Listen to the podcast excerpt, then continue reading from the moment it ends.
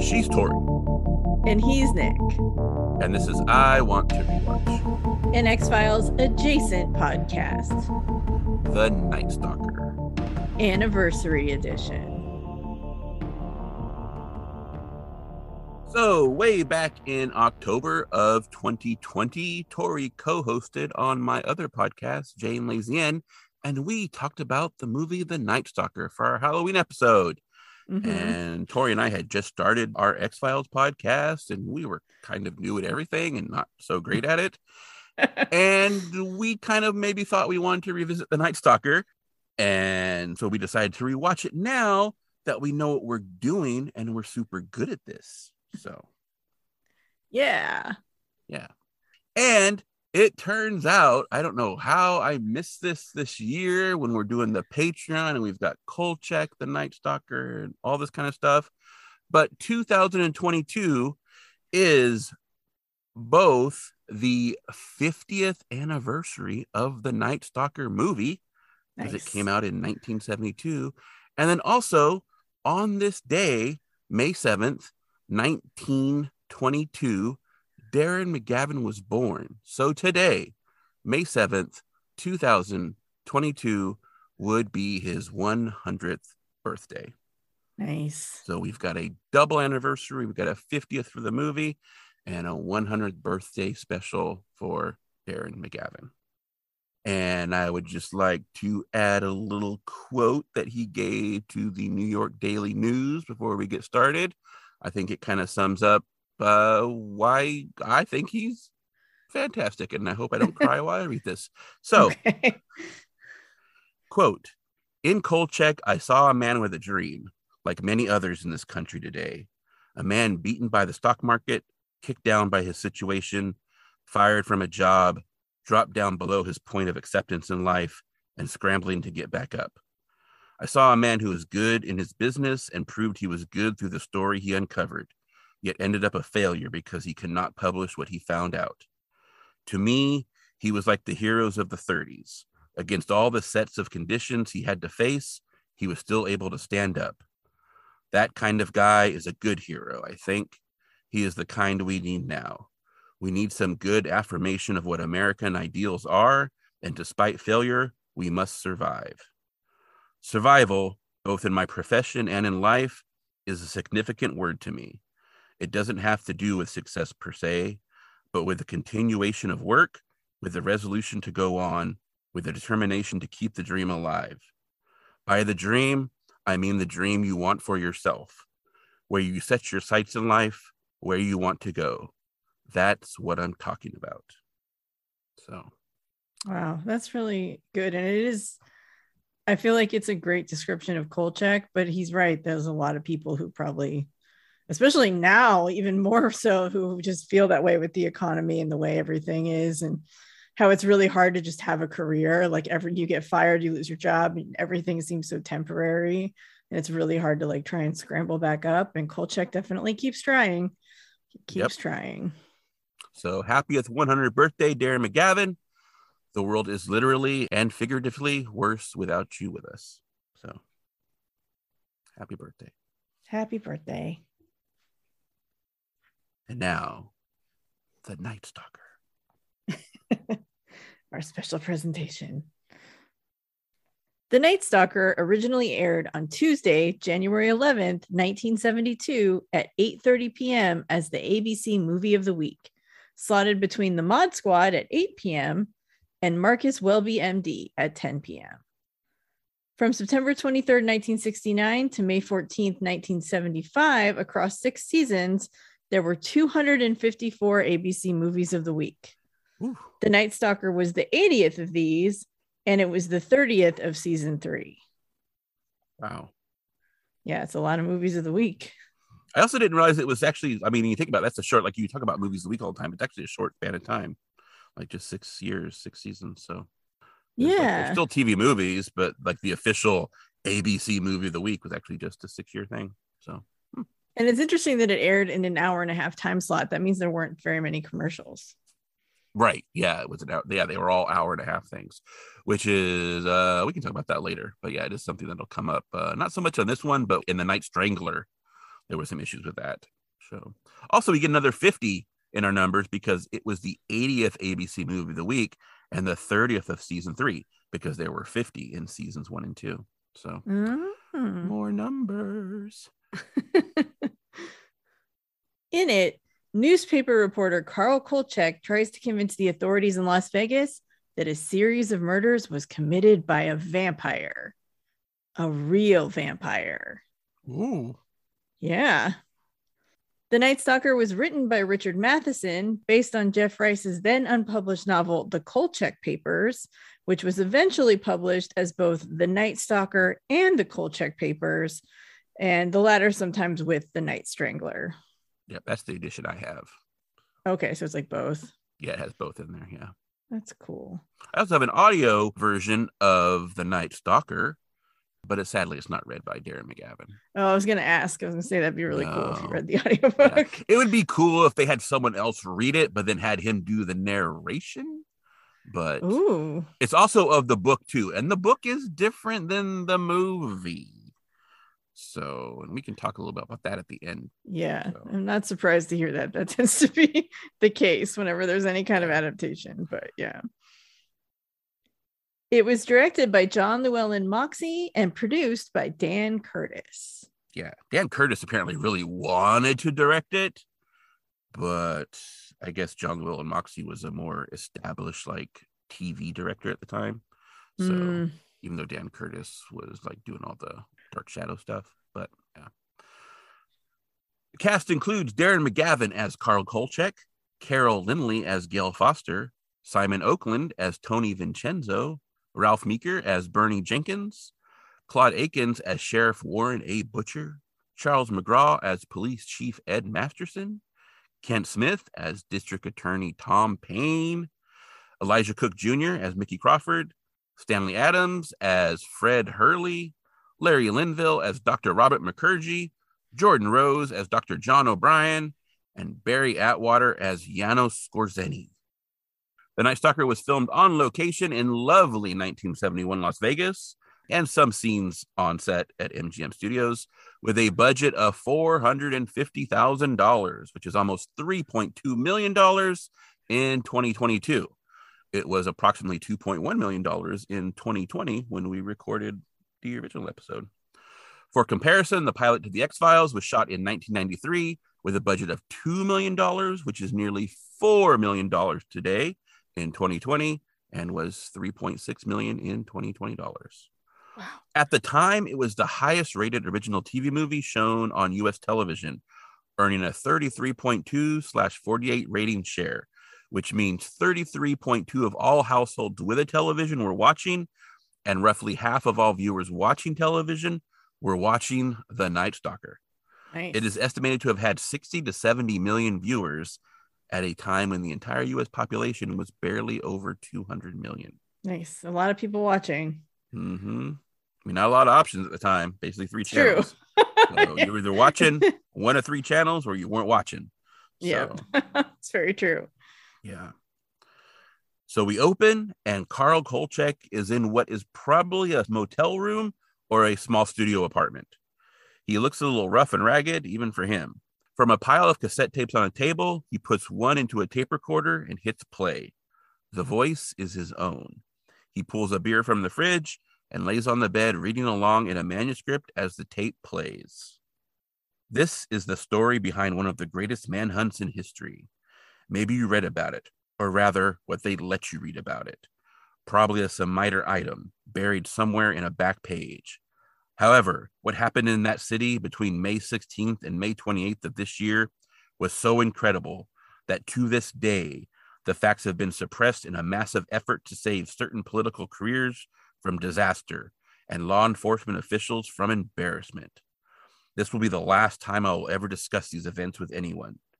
So when you have finished this bizarre account, judge for yourself its believability, and then try to tell yourself, wherever you may be, it couldn't happen here.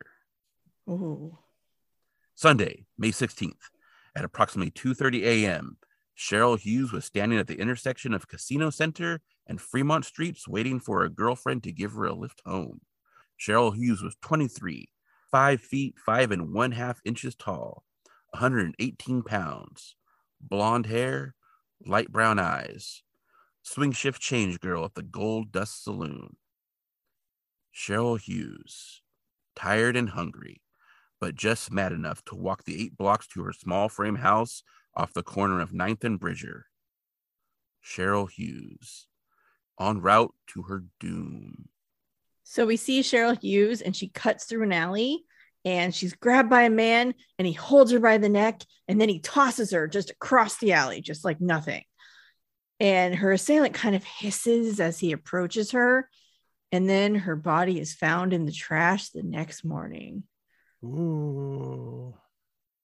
And May 16th through 28th of this year, those dates match 1971 because we do get days of the week as well. And this makes sense if you're considering the movie as real, since Kolchak is supposed to be relating a story that has already happened. And we mm-hmm. are in mm-hmm. January of 72. So, and then we get what is sort of the point of view of Cheryl Hughes, although she is dead. And she's on an autopsy table, and we see three doctors standing over her body. And obviously, they're performing the autopsy. And we get the title here that's The Night Stalker, copyright 1971, American Broadcasting Companies, Inc., all rights reserved. And so the doctors cut into her and they note the lack of blood. And one of them says there's no lividity marks, meaning there was no blood in her body to pool after death. There's no blood around her organs. There's no sign of blood. One of them, who we'll see again later, tells the others to get to work on the organs. Well, he goes to make a phone call. And there's no music in this scene. So it's very and like for a long time they don't talk and you're like mm-hmm. um is there audio and then so yeah yeah and then we see Kolchak and he's driving with Vegas in the background on what we'll learn is May 18th. And he has been called back 97 miles from the first vacation he's had in two and a half years. He assumes it must be a huge story, one that no one else could possibly handle. And he also gets in a dig about his editor, one Tony Vincenzo, Mm-hmm. And then he arrives at the offices of the Las Vegas Daily News. Once he's there, he argues with Vincenzo about why he was called back to cover some two day old third rate murder case because it doesn't seem like it's that special. And then he leaves. Mm-hmm. So after watching the Kolchak series, it's weird because like I know this is obviously a different job that he had, but it's just like you're so used to him being in the TV newsroom, and then this mm-hmm. one's totally different. And I was like, whoa, where is he? it's weird. Yeah, and then two in this, he's all like Kolchak Daily News instead of INS. INS, yeah, yeah, yeah. yeah. So 97 miles from Las Vegas, possibilities include where he might have been on vacation. Because I'm thinking I'm thinking he must have been where he was gonna be because like there weren't cell phones in. So if they called him back, they had to get a hold of him. So he couldn't have been right. like en route. So he must have been where he was gonna be. Although I don't know, I'm having trouble jiving this with what I found because of the possibilities I found. I mean, there's there's more than this list, but like I kind of picked the ones that weren't just like little podunk towns. Uh-huh. So and some of them still are because we've got Needles, California, We've got Death Valley, California. So we could have been going to the Death Valley, you know, National Monument. Seems like a weird place to go on your first vacation in, in two, two and a half years. years. but yeah. But St. George, Utah, another hmm, Laughlin, Nevada, or Golden Valley, Arizona. So I'm not sure what. maybe he had some deal for like a really sweet motel room with a great pool or something. I don't know.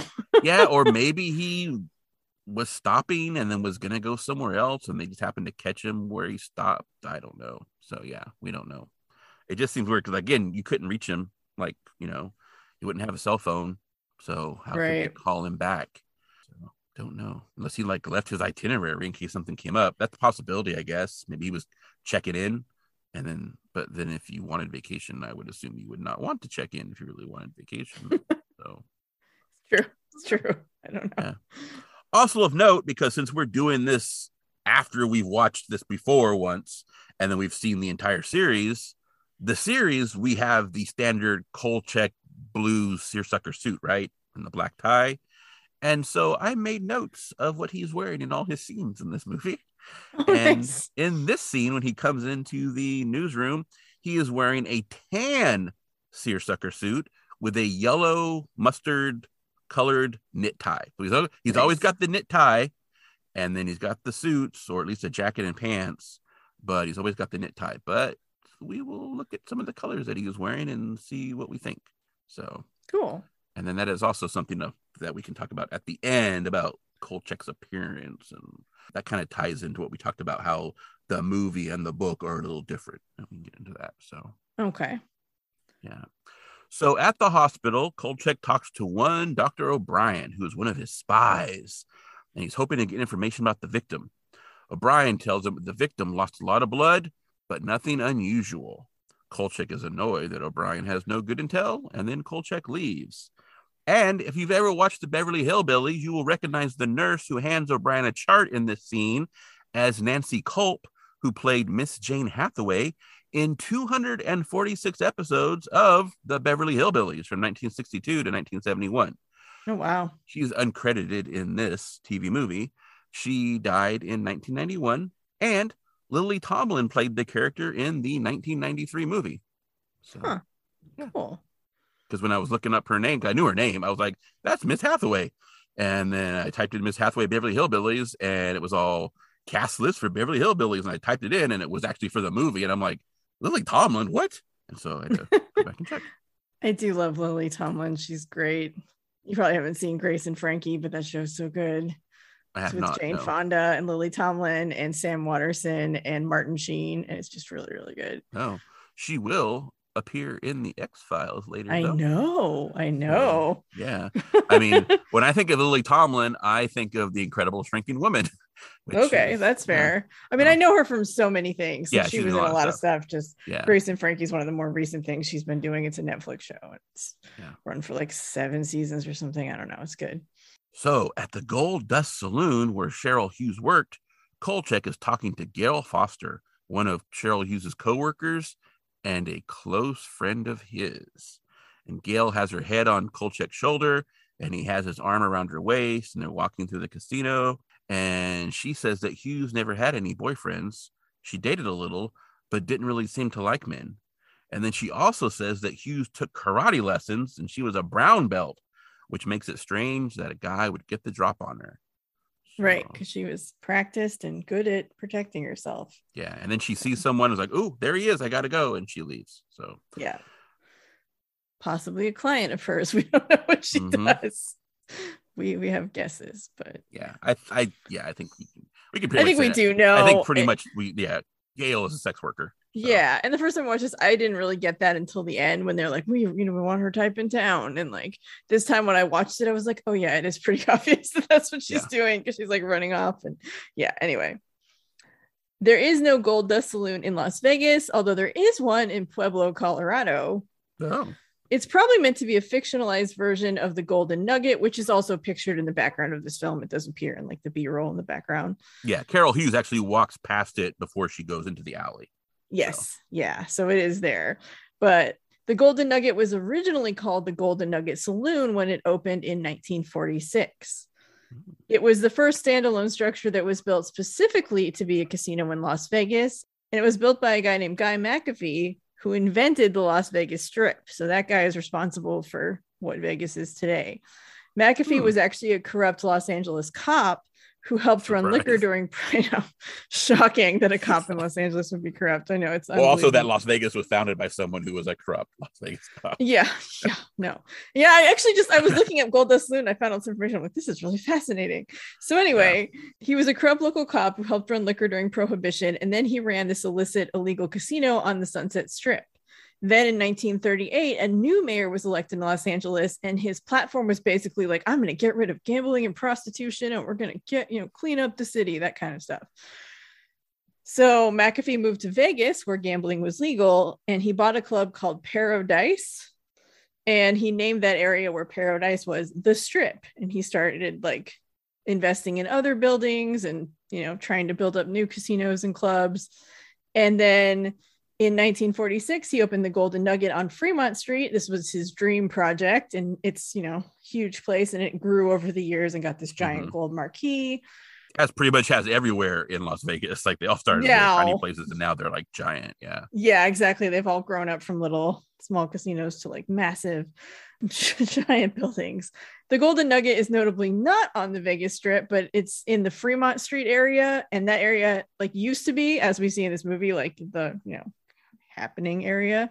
Fremont Street has been renovated and it's seen massive resurgence of popularity in the last two decades. So people used to go to Vegas and only go to the strip. And now a lot of people make a special trip to go to Fremont Street or stay on Fremont Street. I did that last time I was in Vegas. I was there with some friends for one of their 30th birthdays. And so we just stayed, I think we stayed at the Golden Nugget, actually. I don't remember for sure, but we were definitely there. So, yeah, there are some stuff on the strip here. We'll drive by some places, I'll mention them. I think it's interesting that he like started up the strip, but then when he built his own casino, he built it off the strip. So yeah, isn't that interesting? You'll also see in this when you watch it that like you will see places like all the places we'll see, like it's not like they've relocated, right? Like we're gonna see like Caesar's Palace and some other places, and like they're still in the same spot, but when you see them, they're like little tiny buildings, and then there'll be like a Shell gas station next to them, and uh-huh. like just uh-huh. big open fields of like dirt where there's no development, and you're like, oh my god, because now like you just it's just like the strip is like wall to wall buildings, yeah, high rises, yeah, so with yeah. shopping centers in between. So like you can literally just walk inside in some places and just yeah, and you can actually go. There's actually some of them where you can go from building to building without actually leaving and going outside. Uh-huh. Like, contained like air walkways and everything. So yeah, they have like underground shopping centers and stuff. Yeah, Vegas yeah. is Vegas is wild. It's crazy. Yep. Mm-hmm. So then Gail goes off to maybe be with her client, and then Kolchak is there, and we get his narration. In any town the size of Las Vegas, the murder of one young woman hardly causes a ripple. But then the ripple started. Thursday, May 20th, 7:02 a.m. A body is lying in some sand in a recessed area off the side of the highway. Police cars arrive, sirens blaring, and Kolchak isn't far behind. Irritated at Kolchak's arrival, the sheriff sarcastically asks, What took you so long, Kolchak? And Kolchak says he got a flat tire. There are no footprints anywhere around the body. It's just in the middle of this big sandy area, as if she fell from the sky. Kolchak is like, That's impossible. And Sheriff Butcher replies, If it happened, it's possible. So they all walk over to the body, and one of the patrolmen turned the body over, and Kolchak's like, Look at her throat. And we see a huge blood stain down her neck. Kolchak's mm-hmm. voiceover tells us this is Bonnie Reynolds, 27, divorced, cocktail waitress at the Harem Room Casino. The patrolman notes that she lost a lot of blood, but none of it is there around the body. So none of it on the ground or anything. And then up above, there's some other deputies and like officers and stuff, and they find Reynolds' bag and signs of a struggle on the ridge surrounding the area. Kolchak looks up at them and looks back at her and is like, What do you do? Throw her?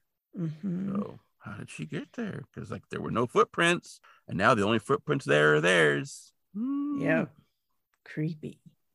So Kolchak is trying to turn in his article, and Vincenzo argues with him about it, demanding to know who said Bonnie Reynolds was thrown 22 feet into that culvert. The coroner?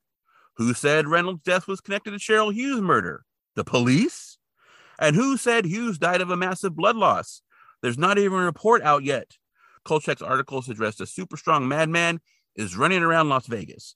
Vincenzo wants facts, not fairy tales. Mm-hmm. They argue, and Vincenzo accuses Kolchak of just wanting a big byline so he can get back to a major paper.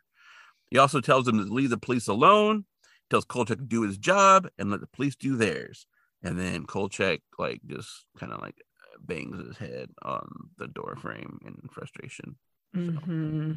And in this scene, he's wearing a light brown striped seersucker jacket with brown pants and a black knit tie. Okay. And then Friday, May 21st, 8.06 a.m. Apartment of Carol Hanachek, swing shift cocktail waitress in the Bird of Paradise show lounge.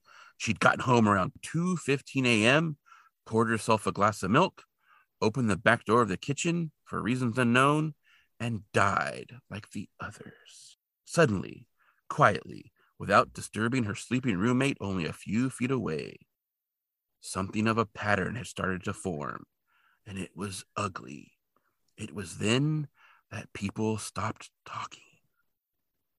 Ooh. Yep.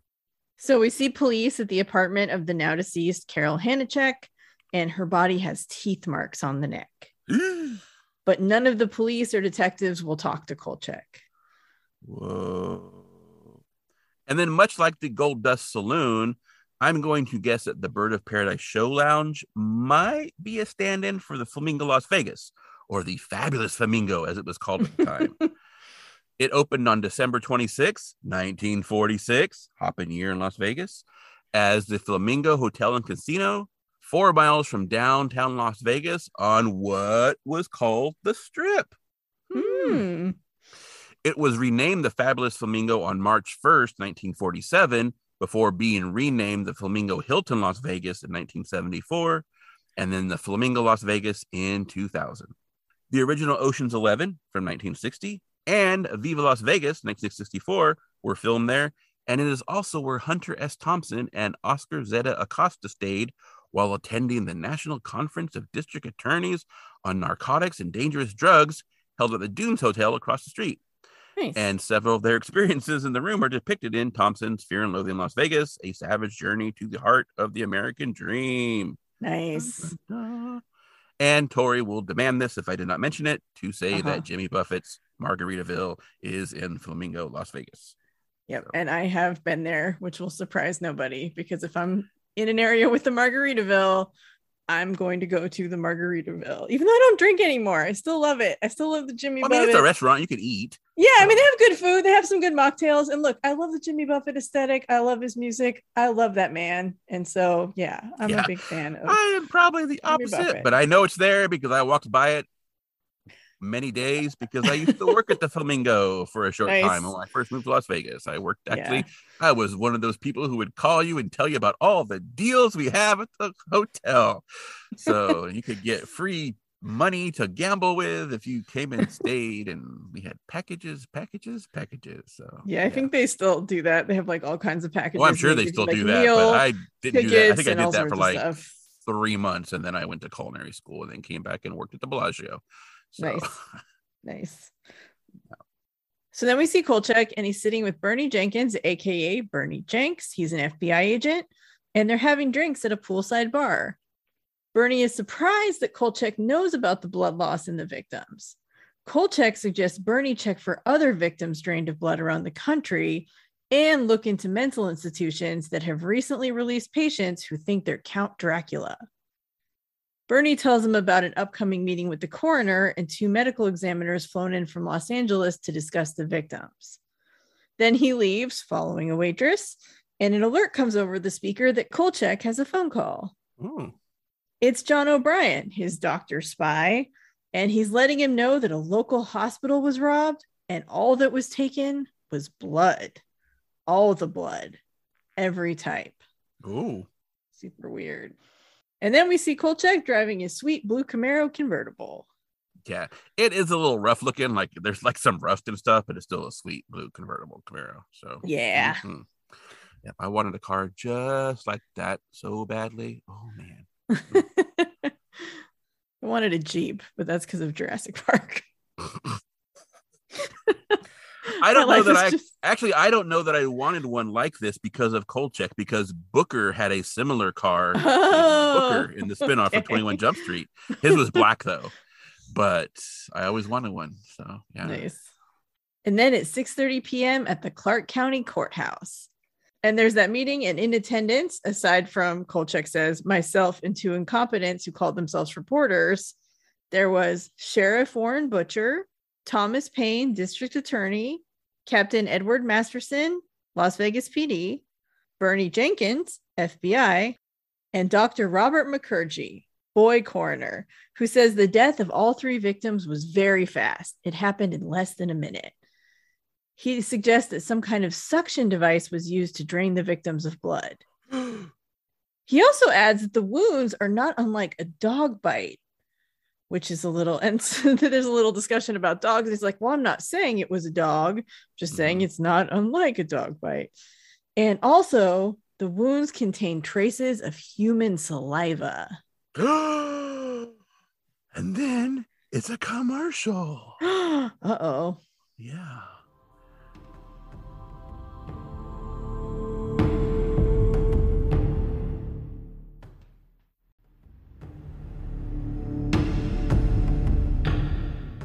Come back from commercial, and Kolchak asks if it's possible that someone bit the woman in the neck to drink their blood. And the sheriff tells him to shut up. and then and then Makurji kind of gives Kolchak this knowing look and says that there have been killers who believe they were vampires. The sheriff cuts him off. Makurji suggests they should look for an anemic fellow with a rare blood disease. Captain Masterson says a nurse at the hospital that was robbed saw a tall, skinny guy near where they kept the blood and then realized he wasn't a real employee. And she gave a description. D.A. Payne ends the meeting and he's like trying to dismiss Makurji, but he can't say it. He's like, Muh. but before being totally shut down, Makurji points out that Kolchak's theory isn't completely unwarranted. Oh. So as they're leaving, Payne tells Kolchak that he needs to keep this vampire stuff in the room and can't publish anything about the women being drained of blood. Bad for business. Mhm. And then Payne suggests that maybe someone else from the paper should cover the story and tells Kolchak to keep his nose clean because it's healthier that way. Hmm.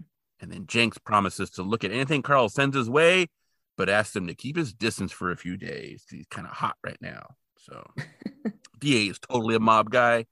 Yeah. Mob guy. Yeah. And then Jeff Rice wrote Makurji as a role for himself, apparently. Oh. He intended to play the character as an Indian, replete with skin tint and accent, which is probably one reason why he did not end up doing so. Ooh. I'm Glad So- that that did not happen. So Yeah, we were talking like as like a I think he was gonna play it as like a Hindu kind of Right, yeah. thing. So with the name yeah. Makurji, that's what I would guess. Yeah, But, yeah. So that's why he, this totally white guy has a last name like Makurji. But yeah, that was apparently the intent. And so that's probably good. They did not let him do that. So yeah. later, Kolchak has apparently ignored Payne because of the newspaper office. Vincenzo is freaking out about Kolchak's piece. And now we have a dramatic reading.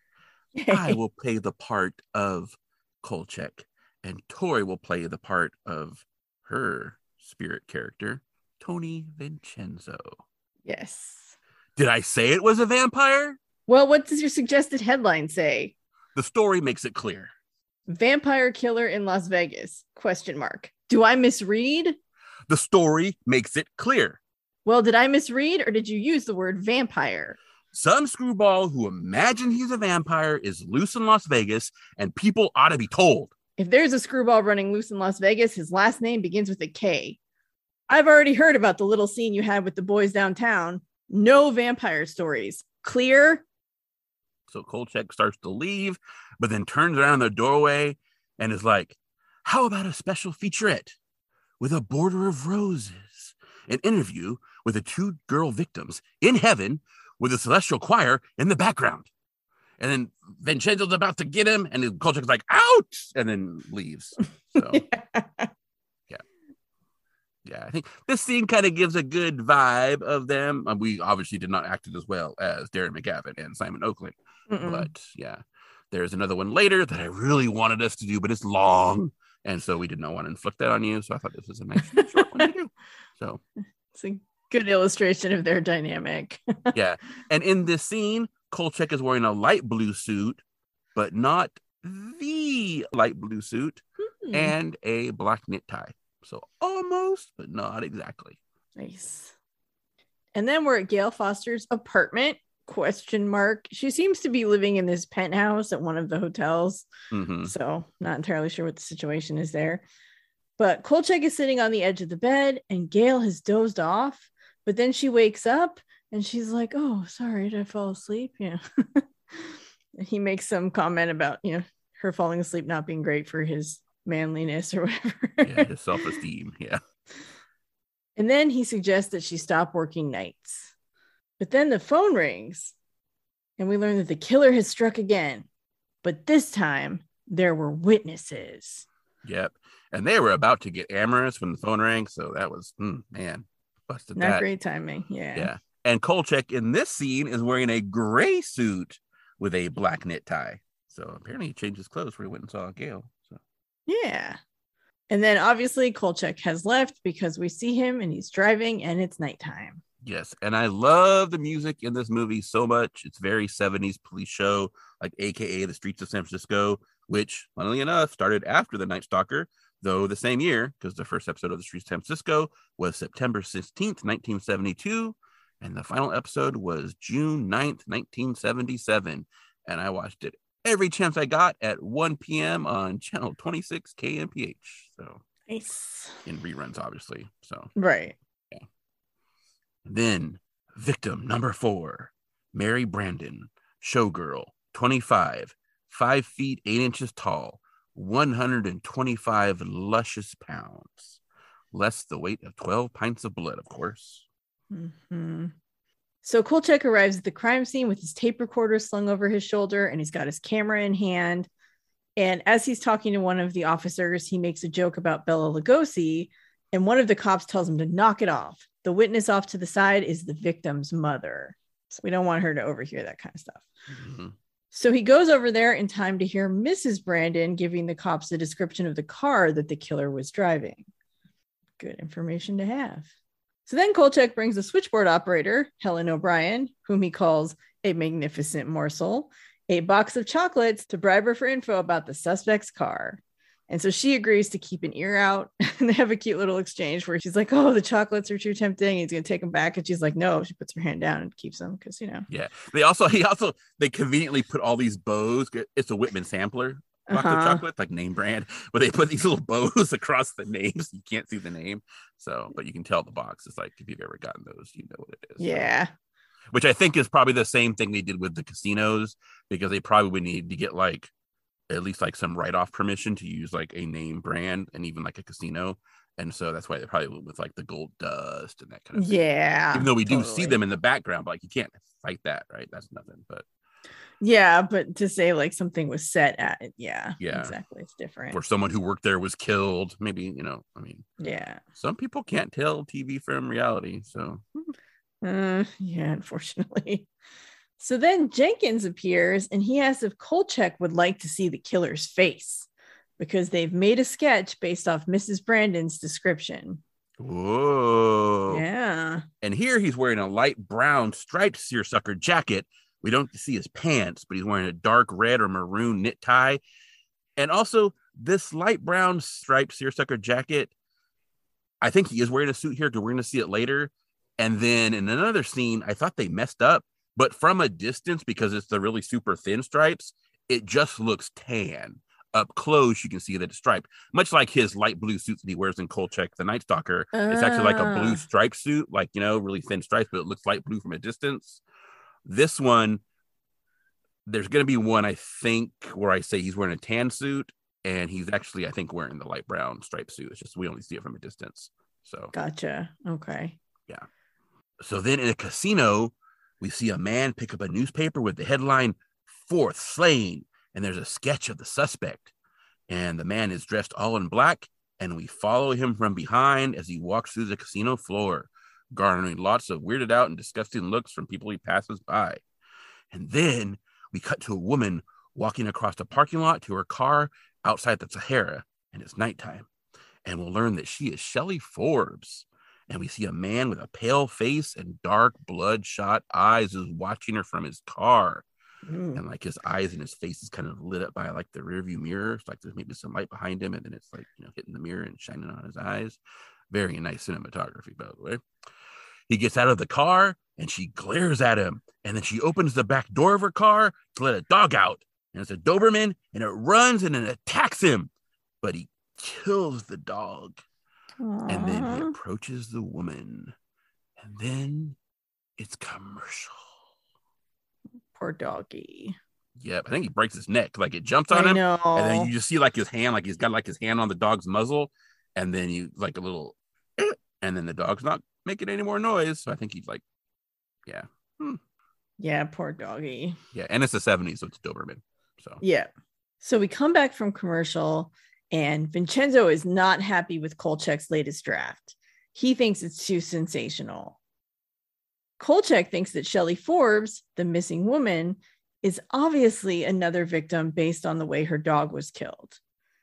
And Vincenzo's like arguing with him, and he talks about how, like, he is tired of the pressure to keep the story under wraps on one side, and then he's getting pressure from Kolchak to print it on the other. And so he's like trying to reason with Kolchak. He's like, Can't you understand this position that I'm in? But Kolchak argues that there's a killer out there who thinks he's a vampire, and he's killed four, maybe five women. It's news, and they are a newspaper, so they should print it. But Vincenzo tells him he knows why they have to soft pedal this. And all Kolchak wants is a big byline. And so Kolchak yells that everyone, cops, journalists, they all know what's going on. The only people who don't know are the people. And Vincenzo says that's the point. so yep. it's a good scene. It's a good yeah, argument. This is the one that is longer, and I would have loved for us yeah. to do, it is rather long. But yeah. Yeah. And in this scene, he is wearing the light blue suit from before with black knit tie. So, but again, not the light blue. This one you do see up close. This one is not striped. It is like a solid light blue. So, and then Tuesday, May 25th, 7:30 p.m. Helen O'Brien had told me that the DMV had come up with 16 possibles. All but one had been eliminated. The car's owner, Martin Lubin. Address on Spring Mountain Road. Name and address both phony. Name of salesman who sold car, Fred Hurley. And Kolchak goes to the car lot and arrives as Sheriff Butcher is interviewing Fred Hurley. He is not happy about Kolchak showing up. Anyway, Fred Hurley is telling them that the man was creepy and insisted the price was too high, but he ended up selling the car anyhow. Something told him not to mess with the guy. He's enough to keep a guy from working nights. And Kolchak, he's trying to interrupt, and Butcher has to keep like, Kolchak, yeah. Mm-hmm. like this is. And then at one point, Kolchak shows him the sketch, and Hurley's like, Yeah, I told him he looked like this guy, except he had a mustache. Huh. Interesting. Mm-hmm. Yeah. I don't know. Fred Hurley, the cowboy used car salesman, his commercials would have been amazing. So, oh, yeah. In the 70s. Yeah. Mm-hmm. Yeah he's got like the fringe cowboy suit and like a big old turquoise like bolo tie. Yeah, that'd been, that'd been fantastic. So Kolchak rants to Gail about how he's waited his whole life for a story like this, but now that he has it, he can't get it printed. Gail suggests he relax so he doesn't get fired again. And we learn that he was fired twice in Washington, three times in New York, two times in Chicago, and three times in Boston. He tells her that she needs to quit her job because, you know, he doesn't want her working nights anymore and doesn't want her doing what she's doing. Mostly because he, you know, just wants to be with her. He likes her a lot. And then he tells her that the suspect has killed five women. That includes Shelley Forbes, the missing woman. No one will admit it, but Kolchak is sure she's one of his victims. Yeah. I also think Gail being a sex worker kind of goes into like, like Kolchak isn't like a private investigator or a cop or something, but like uh-huh. we have that like noir voiceover that he does. And so it kind of fits that same profile. Like a lot of like, you know, the noir detectives, like they're always mm-hmm. like, you mm-hmm. know, they have the sex worker girlfriend or whatever. So, yeah. And he's not unsupportive of it. He's just, you know, no, maybe you should give that up and we can get married and be together, whatever. Yeah. Um, well, he doesn't, doesn't mention marriage, marriage, yet. No, yeah. but yet. Ooh, Tori, what are you saying? anyway, so then Gail asks what he knows about vampires, and she produces a stack of books and drops a huge one in his lap. Oh. And Kolchak laughs it off, but Gail's like, no, no, you need to read these books. And so she opens the one in his lap up, and he's kind of, you know, joking around, and she tells him to be serious. So he reads about how vampires are more vulnerable during the day and they can be killed with a stake through the heart. The book also says that vampire victims might also rise from the dead as vampires themselves, and that vampires must have blood from any source available to survive. Whoa. This is where he learns a little bit about, you know, you can't really get to a vampire at night, they're too strong, but in the daytime, that might be good. Yeah, because at first when she asked him, he's like, "Oh, like they wear suits and talk with marbles in their mouths, like talking about uh-huh. Dracula kind of thing." So, yeah. and then when he first opens the book, he's all like, "Ooh, oh, because there's like pictures, and she's all, "Knock it off." So, yeah, and then heavy book in the lap predates the bowling ball gift in a Christmas story. I don't know if they're related, like in reverse, like you know, if they put that scene in because of that, or if it's just like classic someone guy hitting the balls humor. Don't know, but I I'm gonna believe they're related. So Okay. Yeah. Yeah. I get that reference now. Yay. yeah, you didn't get it before when we talked about No, this, the so. first time we did this, I did not even know what that was. So that's Yeah. cool. And I really love that it's Gail who's like, let's look at the vampire lore. Like she's just pulled all these books out. She's like, okay, we know what's going on here. And Kolchak is kind of like, he's convinced that it's someone who thinks they're a vampire and is acting out these vampire murders. And Gail's like, I don't know, maybe it's a real vampire. Let's check it out. So I love that. Yeah, it's not that he's unaware of vampires, like sometimes in the X Files when people have like never even heard of like something before. yes. and Mulder has to explain it to them. But yeah, it's just he's like, yeah, that's fake though, and I don't really care about it. I've got other things to do. I'm a reporter. I deal with facts. So Facts that no one will print. that's right. But hey, they're still facts. So So then we cut to a hospital supply room, and our possible vampire is raiding the blood fridge when a nurse walks in and sees him.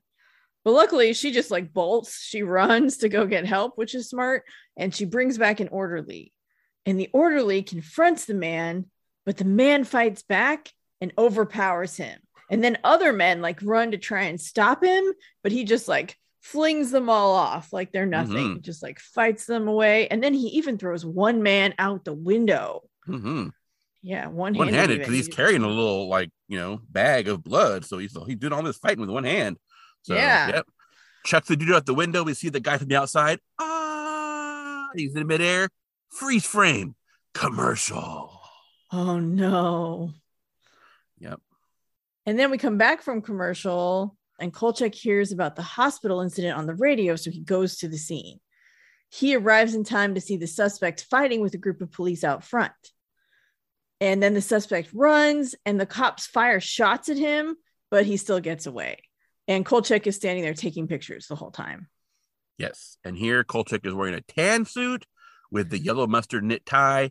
And I think this might be the striped one because we only see it from a distance. So yeah. And it's Thursday, May 27th, 8:20 a.m. And things were rolling. Our morning edition hit the streets, recapping all the action at the hospital. The TV people, as usual, had missed out completely and the radio stations were literally reading our copy on the air. But now the whole lid was really blown off. The maniac had been identified. Whoa. And we see him going into a courthouse, and here he's wearing the tan slash light brown striped seersucker suit and black knit tie. It looks tan as he goes in because it's all from distance. It looks tan when he enters the room that we're going to talk about here in a minute. But then later when he's sitting, it looks like it's striped. And so I doubt they like had him change clothes and brought all those people back in at some point. So I think it's just from a distance it looks tan. Up close it looks striped. So That makes sense. Yeah. So at the courthouse, the usual authorities are gathered, and Bernie Jenks is given a report. He tells them the suspect's name is Janos Skorzeny. He was born in Romania in 1899. And everyone's like, whoa, that would make him like over 70 years old. And Butcher's Mhm. like, you guys got the wrong man. And Bernie is like, hell no, we don't. These facts have been triple checked and confirmed. And Skorzeny showed up in England during the German Blitz and passed himself off as a hematologist. He also installed large tubs and a meat freezer in Hmm. his work area. He dealt with people who had been recently killed. So, hmm. in 1948, he turned up in Canada using the same name. He tends to follow areas of violence and chaos, and his travels are always followed by strange killings with massive blood loss. Huh. Their reports show he left Canada on April 19th and came to Las Vegas. Ooh. Kolchak gets up and says, I was at that hospital and I saw a lot of things that can't be explained. The man was shot several times and could outrun a police car. He had a gash, but no blood dripping. And Kolchak insists that the man clearly thinks he's a vampire and that they need to proceed as if he actually was a vampire. And the DA shuts that down because he doesn't want to cause a public panic. The suspect is still considered to be an ordinary maniac, and Kolchak had better fall in line. You dig? and then DA Payne turns to Masterson, who outlines the police plan. They have 650 men. All leave has been canceled.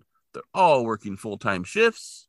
Everyone is on overtime, working 16 hours a day. That's going to be great for Ugh. working yeah, that's gonna keep everyone real vigilant and you know on top of and things. worn down and not and Yeah. tired and not being able to do their job properly. Yeah. And they're going to have constant chopper patrols and they've got the CHP helping out and apparently the Jeep posse, I guess because the desert and there's lots of like they have Jeep posses. Okay. So yeah. So they've got it locked down. They got roadblocks and everything. So boom. Las Vegas is under martial law, apparently. then in a casino, possibly the Gold Dust Saloon, don't know. Kolchak gives one of his contacts, Mickey Crawford, a copy of the sketch of the suspect and tells him to show it to every real estate agent in town and find out if he bought a place recently. And then he finds Gail on the casino floor and she's knitting and he's got a cocktail. And Kolchak says that he has an unhappy feeling that this suspect may never be caught. He tells her this is the weirdest thing he's ever seen. And then she's like, So, and he's like, Oh, no, no, no, no, no. So he's still not on board with the vampire thing. no, So, yeah. He thinks he still thinks it's a guy who thinks he's a vampire, but he is not willing to cross that line yet. Although he did see a lot of weird stuff at that hospital. He did see a lot of weird stuff that can't be explained away. Hmm. Yep. Gail's just sitting there in her fancy cocktail dress, knitting, hanging out at the casino. Yep. Yeah. between clients. Who knows what's going on? Mhm. Later, Kolchak is driving when he hears activity over the police scanner and makes an illegal U turn in front of Caesar's Palace to get to the action. Then he makes another move of violation, turns left in front of a bunch of people, and pulls off the strip and drives across an open stretch of dirt to get there right away. And he arrives just in time to see cop cars boxing in a station wagon. So the scanner says it's a green unpaneled station wagon, but when we see it, it's actually blue. So hmm. anyway, Well, the suspect, Skorzeny, gets out of the car and he runs. The cops chase him and he fights back. And then he hops a fence into a backyard and there's a swimming pool there. And all the cops follow him and he hits several cops. He throws one into the water and then one, like, whoa, flying tackles and knocks him in the water. And then two other cops dive in and they're fighting him in the water. And then they finally drag him out and then they lay him on the ground. And then he gets up and he throws two of them back into the water. And the cops are all boom, boom, boom, boom, boom, boom, boom, boom. They clearly hit him because he falls down. And when he turns, we see he's got a big old gash in his forehead. It's like got a blood kind of, but it, like it's not bleeding. yeah. And then he gets up and he hops the fence and gets away. And they're like all shotguns and everything. so Kolchak is there, got all kinds of photos, but it's probably not gonna do him any good. They're not gonna let him print them, but he got them. So that's cool.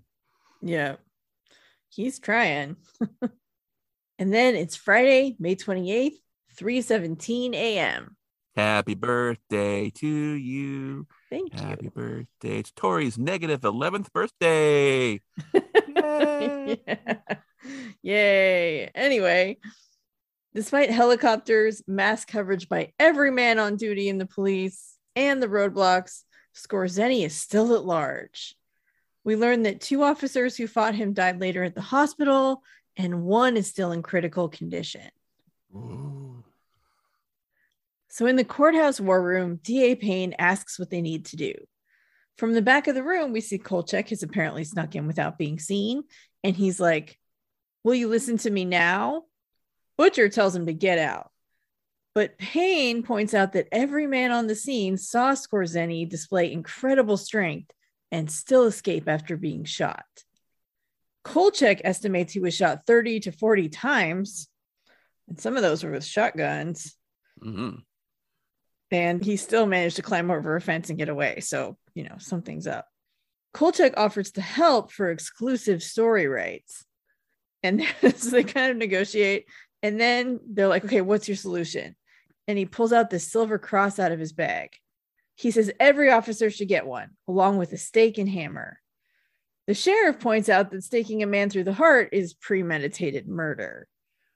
Kolchak argues it's the only way to stop him. He also tells them that they can stop their night chases and that they need to corner him during the day. He says it looks as if they have a real live vampire on their hands. And the men are not amused, so they kind of walk away and go into the corner to kind of confer, you know, away from Kolchak. And DA Payne finally agrees to give Kolchak exclusive rights to the story, but Masterson says that Skorzeny needs to be taken alive for the trial. Payne adds that if Kolchak is wrong, he'll need to leave town within 12 hours. But Kolchak agrees because he knows that he's right. Yeah. And Masterson all like, no, trial. Because Kolchak's like, trial. And he's like, yeah, trial. So, like, it's nice to see cops not just wanting to like murder suspects. They're like, no, we need to take him alive so he can be, you know, put on trial by his peers and convicted in a court of law. Yeah. So Kolchak is like singing happily to himself and he gets into his car to track Skorzeny down. But then someone pops up from his back seat. He panics, but we learn it's just Mickey. He was just waiting for Kolchak. He saw his car, got in to wait for him, and then fell asleep. And then Kolchak started driving and he's like, hey, wait. he tells Kolchak that he thinks he found the house that Skorzeny bought. This commercial. Yeah. Dramatic. I think I found the house. Dun, dun. Ooh.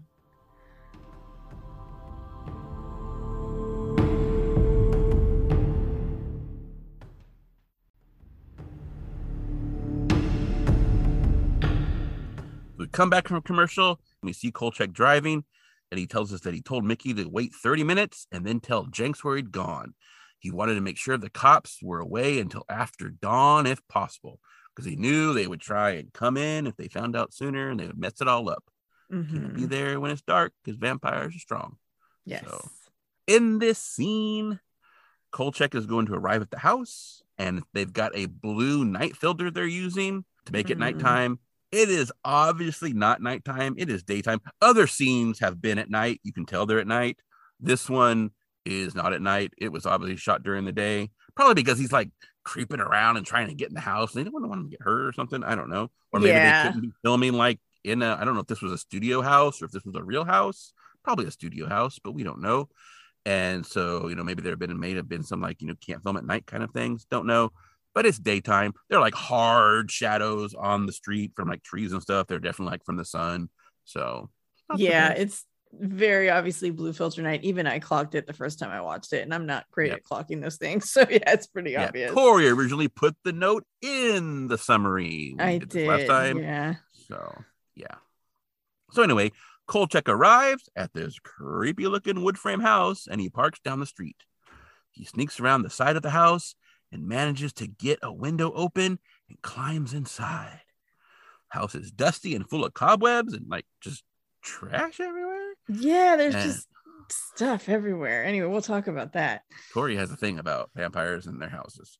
So he finds a fridge full of bottled blood. He mm. takes a photo. And then he's walking around and he finds a bunch of suitcases, some trunks. And in the drawer of one of the trunks, he finds wigs and fake mustaches and makeup and sunglasses. He takes another photo and then he heads upstairs. And again, the house is dirty, cobwebs everywhere, trash is all littering the stairs. It's just messy, messy, messy. In the hall, he steps on some broken glass, which of course makes noise. So he's like, "Ugh." he stops, but nothing happens. So he keeps on going up. He finds a room with a coffin in it, and he opens the Mhm. coffin, and there's dirt inside. So he takes a photo of that. And then he looks in one room and it's kind of empty. So he kind of goes, he goes to another room, and inside he finds a woman tied to a bed. Whoa. It's Shelley Forbes, the one they kidnapped from the parking area. And she's got tape over her mouth and she's super pale and gaunt and everything looking. She's got a big old wound on her neck. And there's an IV in her arm and a nearly empty bottle of blood attached to it. So hmm. Kolchak starts to untire, but then he hears a car pull up. It's Skorzeny. He's got a car. No. Oh. So Kolchak hears him come into the house. So he quickly tries to put things back where they belong, but the tape won't stick to her mouth. So he tells her not to move because if she does, it's going to fall off. And then he ducks in a closet. So hopefully Shelley Forbes is a universal recipient, has AB positive blood because Skorzeny is just like refilling her so he can like drink the blood from her. Yeah, that's kind of messed up. Like, I don't think I've seen that in a vampire story before, like where the vampires getting blood from blood banks, but instead of drinking it, they're like putting it into a person and drinking from the person. Oh, he likes to drink it from the body. So he's not one Yeah. that's like, let me swish it in a wine glass and give it up to body temperature. He's not one of them foo foo vampires. He's like, nah, dude, I need a neck. So Yeah, no, he wants he's sloppy too. the Them neck, neck, them neck wounds are huge. They're like like two little Yeah. bites. They're all, all Yeah, it's very up. true. So yeah, he's got they got like some hickey marks and just all kinds of stuff going on. Big old yeah. Apparently, he doesn't get the veins in the same place every time. There's like multiple. Yeah, it's all chewed up looking. Yeah. Anyway, Skorzeny comes in, and at first he doesn't seem to notice anything awry. He changes the bottle on the IV because it was nearly empty, and then he leaves. But as he's leaving, Forbes turns her head, and the tape falls off. Uh oh. But apparently he didn't see that, like his back was to her, and then he closes his door and he goes out and stands in the hall. So, Tori, he's in the hallway for a little bit, and then he's gonna go back in the room. Why do you think he went out in the hallway? I don't know. It's kind of weird because, like, I'm trying to figure out. I think we're supposed to think that he does notice something's off and he's sort of pretending like he doesn't. So he goes back in the hall and he's waiting to see what happens, but I'm not sure.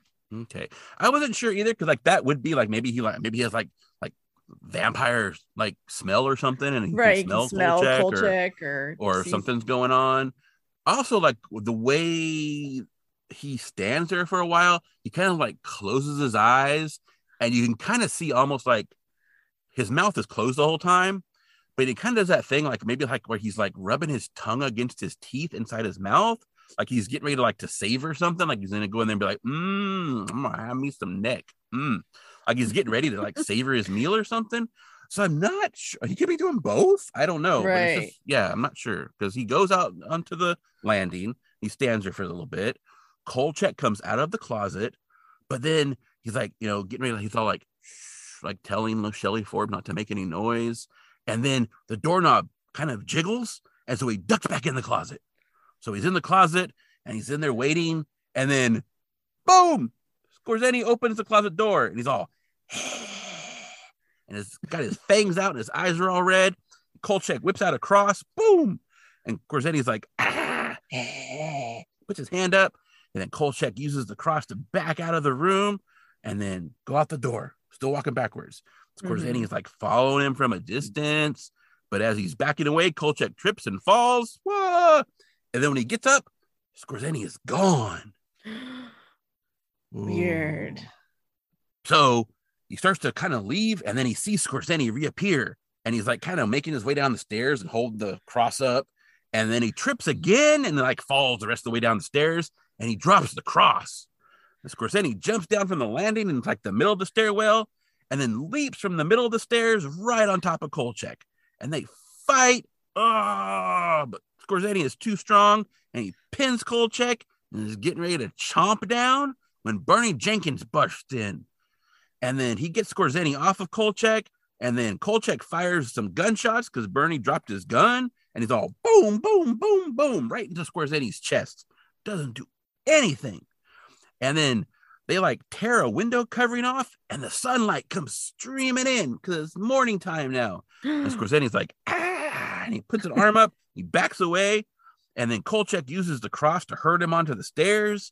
Where Skorzeny can't go up the stairs because there's a big old stained glass window at the top of the stairs, and the sun's coming Right. through that. So he's like pinned, and like Bernie like rips something else off a window, so there's all kinds of sun coming in. And Skorzeny is on the stairs, and then Kolchak hands the cross to Bernie, and then he pulls out the hammer and stake, and he holds up the stake against Skorzeny's chest, and Skorzeny's like, like trying to hold it back, but he can't because he's all weak from the sun. And then Kolchak is like, chunk, chunk, and you hear, because the vampire's dying. And then the sheriff and the police arrive. Kolchak got his arm up in the air with a hammer, getting ready to strike again. And uh, hmm, doesn't look good. no, it does not look good. Yeah. And the irony Jano Skorzeny, vampire, killed on your birthday, Tori. You, lover of vampires. And right here, boom. Worst birthday ever. Man. Yeah, that's definitely not the vampire experience I want on my birthday. Thanks. If any vampires want to know, um, hit me up on Twitter. anyway, I'll hook you up with a, a cross and a stake and a mallet just in case. The wrong in kind of case, vampire just in case up. things don't work out well. All right. And there aren't too many friendly vampires anymore. Damn it. Anyway. So then we cut to this sunny room where Kolchak is typing away. And Gail asks if he thinks they'll print the story. And Kolchak says he knows they will. And Gail offers to drive him to the office, but he tells her he wants to finish the story in time for the special edition. He tells her to stop working nights, and Gail's like, Oh, not this again. And then he's like, And marry me. And she's like, Marry you. And then they, you know, they kiss and celebrate, and they're, you know, she's all happy and, you know, yay. I mean, it wasn't a real proposal. You know, get on that. I mean, it was. Well, that's not that's that's fake proposal stuff. On but one knee. anyway, they had the, the mature adult discussion about it, I guess. So then he pulls the pages off the typewriter and he heads for the door and he's like, You're gonna love New York City. And they kiss and he leaves to go turn in his story. Yay! And he's wearing a beige suit now with a mustard yellow knit tie. Nice. So at the news office, Kolchak hands his story to Vincenzo and he's like, Are you gonna put it in the special edition? And Vincenzo's like, Yeah, with photos and everything. But he's a little too agreeable. Like he's not pushing back or reading the story. And he tells Kolchak that Jenks wants to see him over at the DA's office. He should head over there. And it's it's a little weird. Something seems to be up. And as he goes, Vincenzo's like, Carl, you're one hell of a reporter. Uh oh. That's it. Not good. Hmm, Giving him a high compliment. So at the courthouse, Kolchak arrives and he's like whistling, but then he gets in the room and he sees D.A. Payne along with Sheriff Butcher and Jenkins, who's looking pretty rough. Butcher asks Kolchak his name and if he resides in Las Vegas. And he's like, Yeah, you know, you know me. I'm Carl Kolchak. Yes, I reside in Las Vegas. Why are you asking me this? And they tell him that he's under arrest for murder. He laughs, but they don't laugh. They're serious. Butcher shows him the arrest warrant. Jenkins just looks sad. They tell him that they caught him pounding a stake through a man's heart after supposedly breaking up their stakeout by going all Leeroy Jenkins, no relation, and running in with a hammer and stake, raving about how the man was a vampire. Obviously, we know that's not how it happened, but that's their Mhm. story. Payne tells him he can probably plead insanity, but then he'll be sent to an institution. So they read him the official story, which says that the cops shot Skorzeny while trying to arrest him. Then they tell Kolchak to get out of town and keep his mouth shut about the case, or they'll use the warrant and put him away forever. And an officer comes in and they have Kolchak's typewriter and his suitcases, which is very weird that they just have that. Mm-hmm. And he's like, Oh, okay, okay, but I need to call Gail. And he finds out that they asked her to leave town. She's an undesirable element and she's already gone. And Kolchak's like really defeated now. So he grabs his stuff to go. And Jenkins tells him there's nothing he can do and asks him to keep in touch. Yep. Local officials writing roughshod over the FBI. Like that's a flip of the script that we usually don't see. So usually it's the other way around. The feds are all like, you know, stepping on the toes of the local officials. So it does Mhm. reinforce that mob link a little bit. Yes, So totally. Yep. So then we see Kolchak and he's driving out of Las Vegas and we get his voiceover. So all the loose ends had been gathered together and tied into a pretty knot right around the neck of guess who. After I left town, I began putting notices in the personal columns of newspaper from San Francisco to St. Louis until I ran out of money, that is. So far, I've received no answers, but I'll keep trying even though I don't think I'll ever find Gail Foster again. Maybe it's just as well. And then we're back where we started. In the small room, Kolchak is listening to his voice on the recorder. So that's it. The book is finished. And now you'll have to judge for yourself. I must warn you, however, if you try to verify this account, you will find it quite impossible. Item In Washington, D.C., there was no longer a file listing the suspect under his true name or any of his alleged aliases. Item in Las Vegas, all those involved have either left town, aren't talking, or are dead. I haven't had a decent night's sleep since all this happened. And now you might find it difficult too, because there is still one fact that cannot be buried. After the death of Janos Skorzeny, he and all of his victims were immediately cremated. Why? Remember the legend? All those who die from the bite of a vampire will return as a vampire unless destroyed first. So think about it and try to tell yourself, wherever you may be, in the quiet of your home, in the safety of your bed, try to tell yourself it couldn't happen here. Kolchak turns off his cassette and looks at his manuscript. He laughs and he throws it onto the table beside a pile of cassette tapes next to the player. And then it's the end credits. Mm-hmm. We get no music during the end credits. It's all like the production stuff. Da da da da da. You know who did this? The gaffer, the best boy, all that kind of business. It's TV movie credits, so they're not very long, but they're still like it's all that production stuff, right?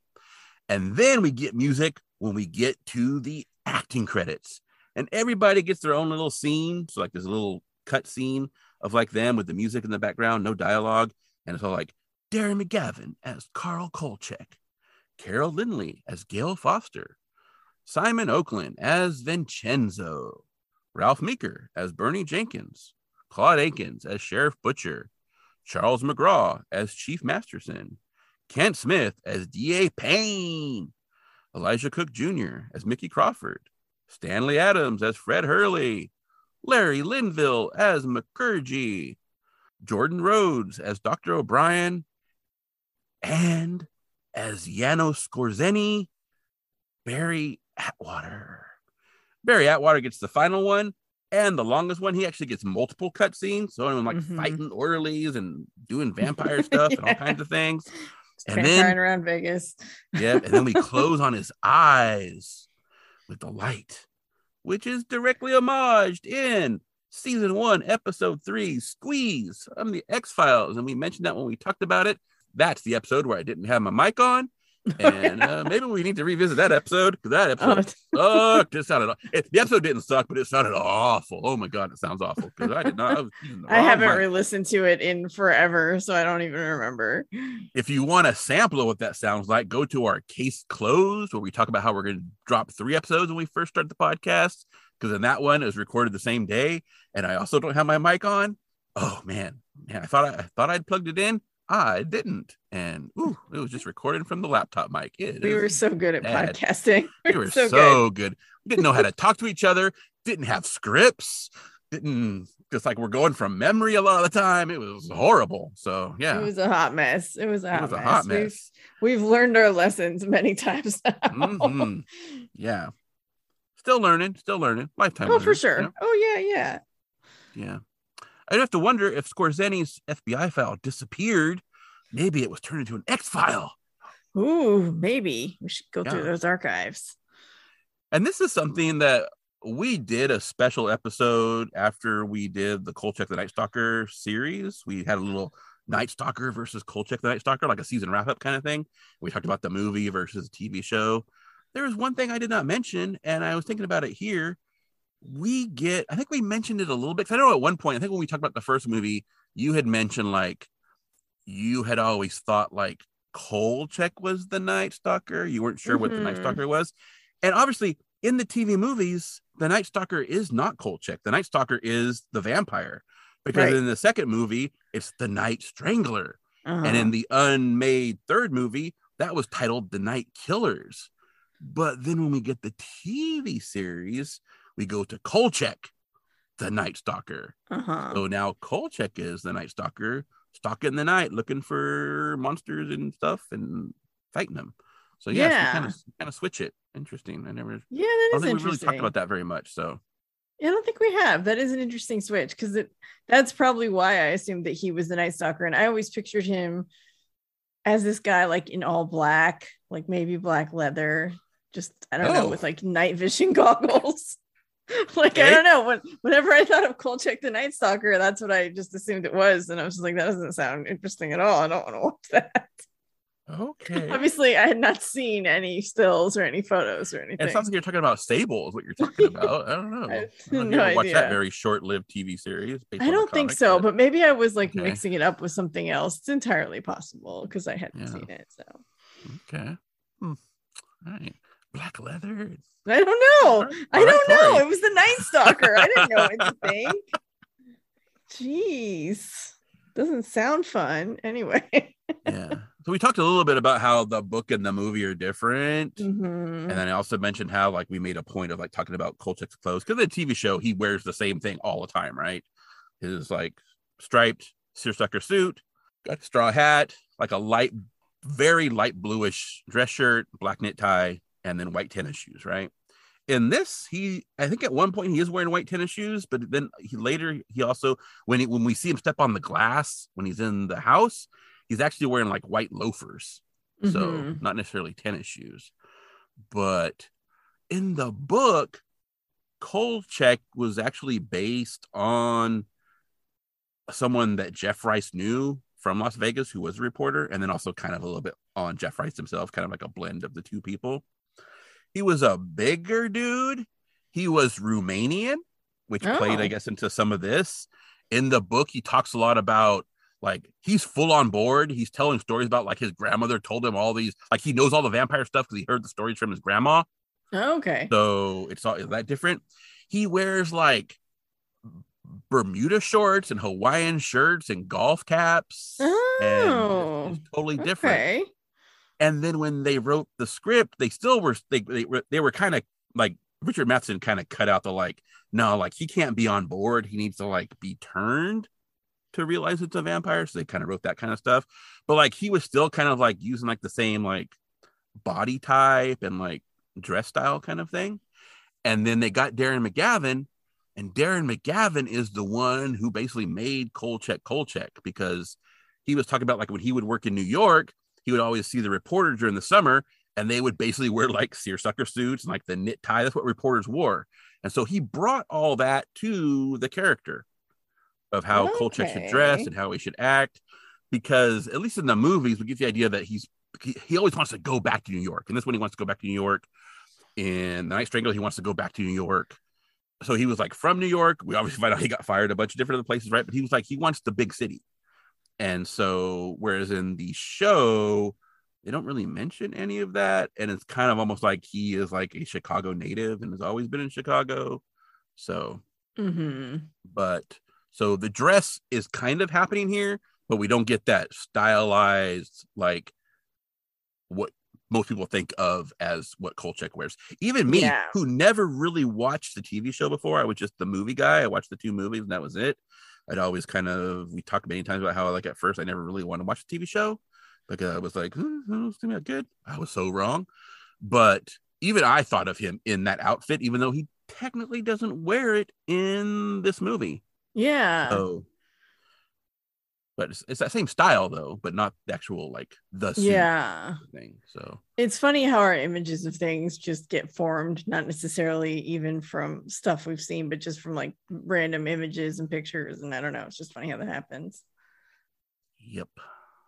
But yeah, that's the Night Stalker Yeah. 50th anniversary special. I mean, not exactly because I mean, when it was filmed in 1971, came in on January 11th, 1972. So we're a little late, but you know, it works out nice. This is also Darren McGavin's 100th birthday. So Yeah. And it was fun to watch it again after having seen the TV series and stuff and having a better idea of like Vincenzo and Kolchak's dynamic. And I don't know. I mean, not that it's not illustrated well in this movie, but like, you know, we know a lot more about how they interact. And so it was kind of fun yeah, to see it. dynamic is definitely there. I did find it interesting though, because in the series, and you had commented on this when we were talking about the show, that Vincenzo is always like dressed to the. He's got like the three piece suit, the nice vest, the jackets. Uh-huh. Here, because I think it's because it's Las Vegas, right? It's fucking hot. Like he's always like just in like a polo shirt and like Yeah. Yeah. well, yeah, it's Vegas. He doesn't, you know, he's not a reporter out on the beat. He gets this Yeah. perk of being an editor. he doesn't have that that look that he has in the TV series. So still the same character though, but Yeah, for sure. Yeah, and the dynamic is there. That's the one thing that carries through. The only thing that carries through, really. Yeah, it's true. To the TV series is that Kolchak and Vincenzo, the only two characters that carry through, and then just their dynamic is is Mhm. there. So yep. still love it. Would still give it a 10. Although I was able to go back and find some little nitpicky things that I never really, you know, you know, that fine tune of like, I've seen this enough times. I do this now. That's what I do, right? I go through and I play script editor, like, what's going on? And I was able to find a few things in this one that I've maybe never really paid attention to before, or just kind of like mentally hand waved away and didn't think about. So, Mhm. yeah. But Yeah, it's still very go. good. Still very entertaining. So Yeah. So yeah, happy 50th anniversary, Kolchak. Happy Hunter's birthday, Darren McGavin. Sad you're not here, but also I'm kind of glad you're not here because the world's a fucking mess. And it is uh, a mess. It's just getting harder and harder and harder. And so things just aren't in a good place for a lot of people. yep, and you vote for people that tell you one thing, and then when they're in office, mm, they don't do shit, and they kind of do the opposite sometimes. So Yeah, it's a frustrating system. It's not a great system. nope, but yay, Kolchak. But Kolchak's Yay, great. But it is sad that he's not here and that Kolchak didn't get more more movies and more episodes than it did because it was a really fun series and it's been Mhm. really fun watching it for the first time for this podcast and just you know getting to enjoy like the characters and the stories and yeah it's a shame we didn't get more of it Yep. But oh well. Also, going back to numbers, you and I have talked sometimes on the podcast and sometimes just behind the scenes about how there's a lot of weird coincidences that happen yeah with things like just the I mean this one too like is this a weird like that because he was 49 obviously when he shot the Night Stalker and then you know turned 50 in May of 72 but it's Uh-huh. just a weird coincidence of like his 100th birthday the movie's 50th anniversary when we are kind of doing things things line up. And then also this is completely unrelated to Kolchak the Night Stalker but as I was writing my notes what we are going to talk about right after this came out one day short of 25 years to the day that the Night Stalker came out. Oh weird. Because we're going to be talking about something that debuted on January 10th of 1997 huh so one day short of being 25 years to the day. So nice just weird. yeah and this month is also my 40th birthday so yeah Whoa. yeah And when we started our podcast, it was my 50th birthday. yay hey So yeah. yeah some big milestones this month in may of 2022 Also, I'll mention this when we get to our season wrap up, but we recently did the Musings of a Cigarette Smoking Man episode where we learned a possible birthday for the cigarette smoking man, right? oh yeah August 20th, 1940. We released the teaser for our podcast on August 20th of 2020, which would have been the 80th birthday of that character. huh nice I know that at the time, but I was like, No. hey, that date seems familiar. Back and checked. That's when we released the trailer for the podcast. nice Yep. Some stuff. I mean, crazy. connections are always there if you look for them, but I feel like we do get weird timing. Like we'll end up recording an episode about something that just super happens to be relevant on the day that we're recording it. Just stuff like that is really just happens all the time. So it's just weird. Yep. Yep. Timing. Woo. Cool. All right. Well, thanks for listening. We hope you enjoyed us revisiting this movie, and hopefully, this episode will be a lot better than the original one that we had on the feed. I have not listened to it in a long time, so I don't, I don't remember really. Yeah, but I mean, one, we were learning things. yeah. And then also, we ta- I think we talked about this in the Kolchak wrap up when we did the season. The other thing, too, was like that was not this podcast. It was from my other podcast. So when I re edited it, I actually had to cut some stuff out because it wouldn't make sense unless you were listening to the other podcast. Because, like, you were a co host and we talked about my other co host and just. So I cut Yeah, some stuff out stuff to make that it was- more. And so yeah. yeah. some stuff got cut out and just for flow. It sounds almost like I'm just like, okay, we're done, Tori, bye, and just like cut you off, and that not happened because we kept talking about stuff.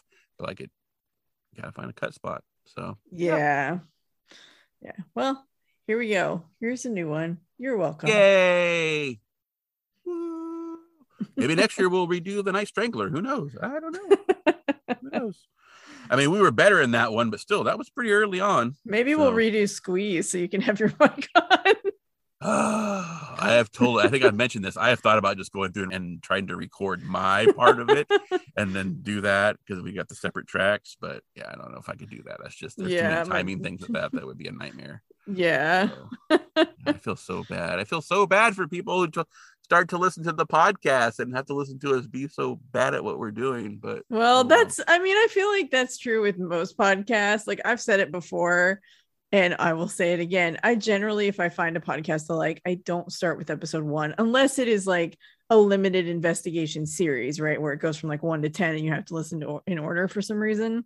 But if it's like a podcast like this, talking about TV or whatever, like I will go back to the first episodes later after I have listened to the show and you know have established that like oh I really like these people talking about this TV show or talking about whatever it is they're talking about. Then the, I can go back to the earlier episodes and kind of see oh they kind of were fumbling through it. Because everyone when you start you don't know what the hell you're doing. And even if you do have like experience in radio or recording or journalism which I know I think we both have some in those areas you just you have to figure out how your podcast works and it just takes time to figure out like you know what your system is how you do things and it's always a process. So every podcast i feel like generally starts out a little bit rough unless it's like a super polished npr type thing you know? Yeah, with lots of front ending that yeah. you know is coming out and has yeah a built-in audience already. So.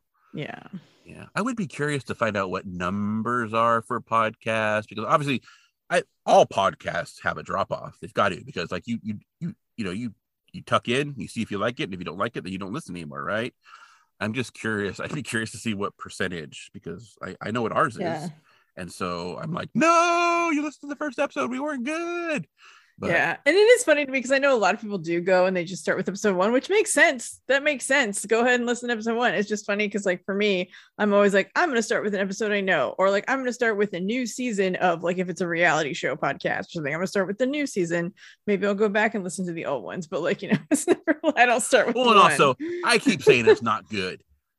At the time, it was good. yeah it was fine. It was how to do fine. things better. it's just looking back now it's like you know whenever you start making stuff like i have stuff i wrote when i was in my 20s that i'm like if i find it in like a notebook or something i'm like oh my gosh this is so bad. But you know like at the time I'm like this is so good.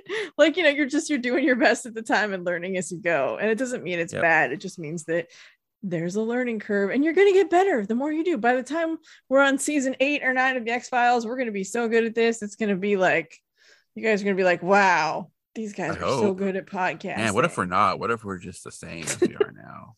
I don't think that's possible. Hmm, I don't know. I might be the same. I, I think I have. I think I have a plateau that I might. well. I'll keep getting out. better. There you go. I'll keep improving and I'll, I'll- Okay. I'll, bring All up the average. So thank you for growing with us as we Yeah. this journey.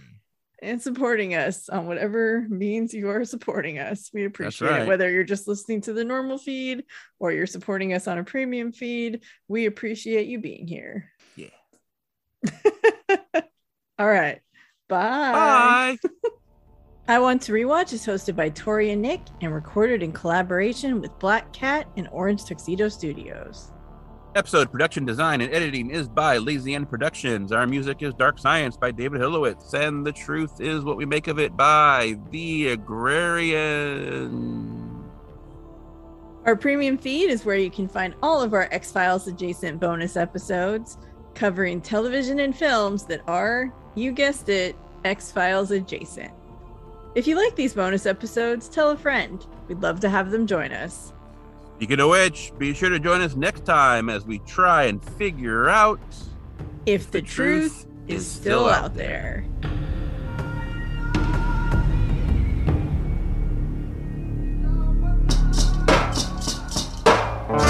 The truth is what we make of it.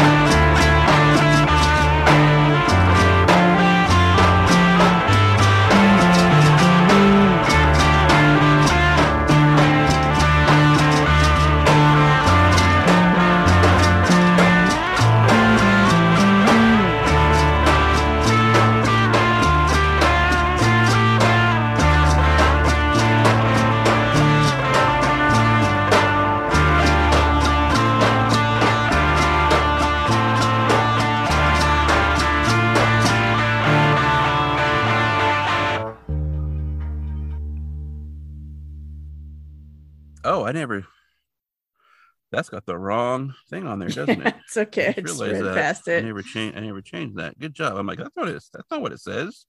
But what you Nope. said sounds better. Oh yeah, it's supposed to be that. Okay. Yeah, I got it. I say it a lot. I can figure it out.